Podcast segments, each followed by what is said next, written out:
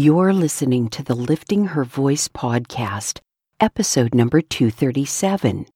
Today we'll read 3 John chapter 1 together. John commends his co-worker Gaius and points out the contrast between Demetrius and Diotrephes.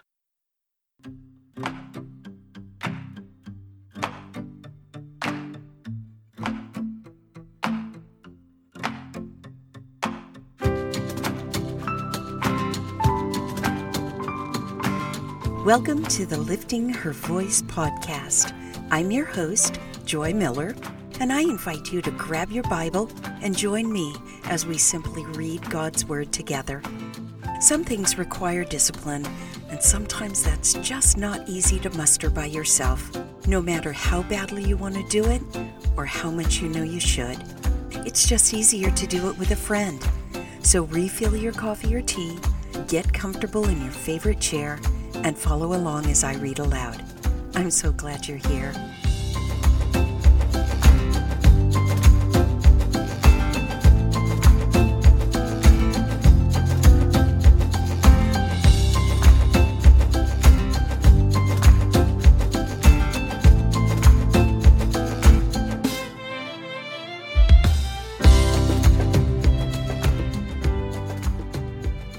In keeping with 2 John, 3 John has similarities to 1st John. However, this letter was probably written from the island of Patmos, where John was exiled. This was the same prison where he had his vision, which is the subject of the book of Revelation. John was writing to his friend and co worker Gaius, who was, at the time, pastoring a church in Asia Minor. John had heard a troubling report about a man named Diotrephes. Apparently, this guy was creating havoc and confusion with true believers. John's purpose was to give Gaius encouragement and instruction. This is an interesting letter. John certainly touches on false teachers and the usual warnings, but perhaps more importantly, it's about how to deal with evil while maintaining a Christ like attitude. We've talked about this before. We can leave all the foofiness at the door. Living a Christ like life in this world can be messy, but John gives good instruction to not imitate what is evil. As an interesting sidebar, there is lots of dispute between ancient historians as to whether John is even the author of this book. If you want to dive into the likes of Origen and Josephus, let me know where your curiosity takes you at liftinghervoice.com, Facebook, Instagram, and Twitter. 3 John chapter 1 The Elder, to my dear friend Gaius, whom I love in the truth. Dear friend, I pray that you are prospering in every way and are in good health just as your whole life is going well. For I was very glad when fellow believers came and testified to your fidelity to the truth, how you are walking in truth. I have no greater joy than this to hear that my children are walking in truth. Dear friend, you are acting faithfully in whatever you do for the brothers and sisters, especially when they are strangers. They have testified to your love before the church. You will do well to send them on their journey in a manner worthy of God, since they set out for the sake of the name, accepting nothing from pagans. Therefore, we ought to support such people so that we can be co workers with the truth. I wrote something to the church, but Diotrephes, who loves to have first place among them, does not receive our authority. This is why, if I come, I will remind him of the works he is doing, slandering us with malicious words. And he is not satisfied with that. He not only refuses to welcome fellow believers, but he even stops those who want to do so and expels them from the church. Dear friend, do not imitate what is evil, but what is good.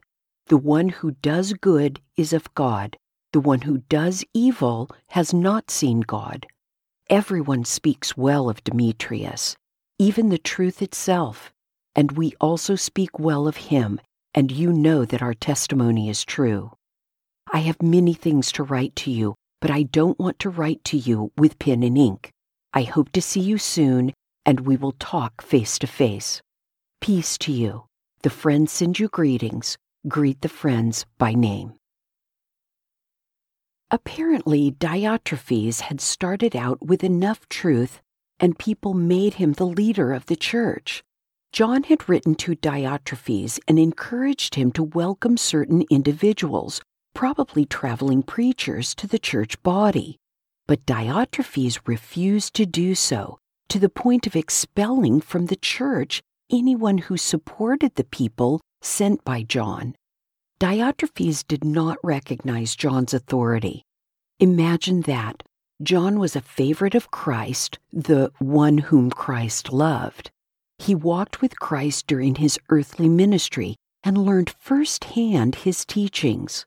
But Diotrephes refused to accept John as a leader of the early church and follow his direction. You can't help but wonder what it was that Diotrephes was teaching or thinking for that matter. The Gospel according to Diotrephes. Power is a heady cocktail.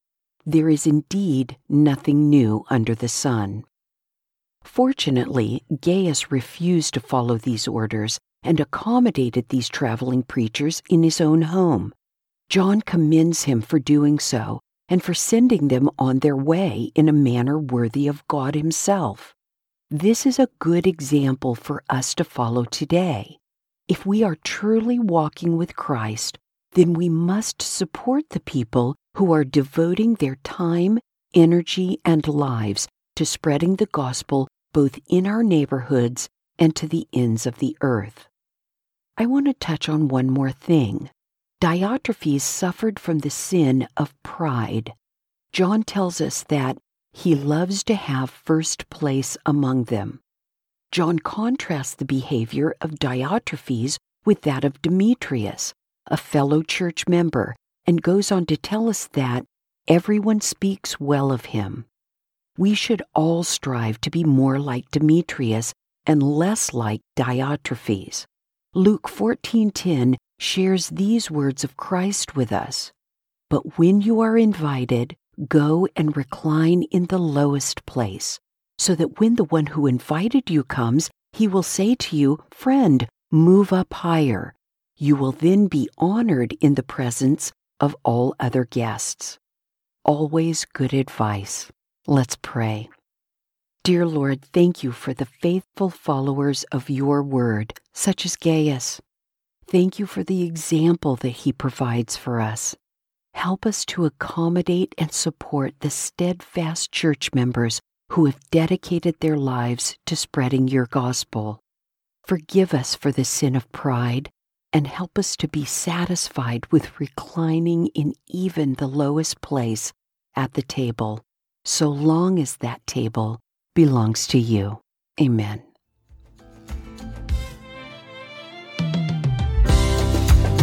Thank you for joining me here today.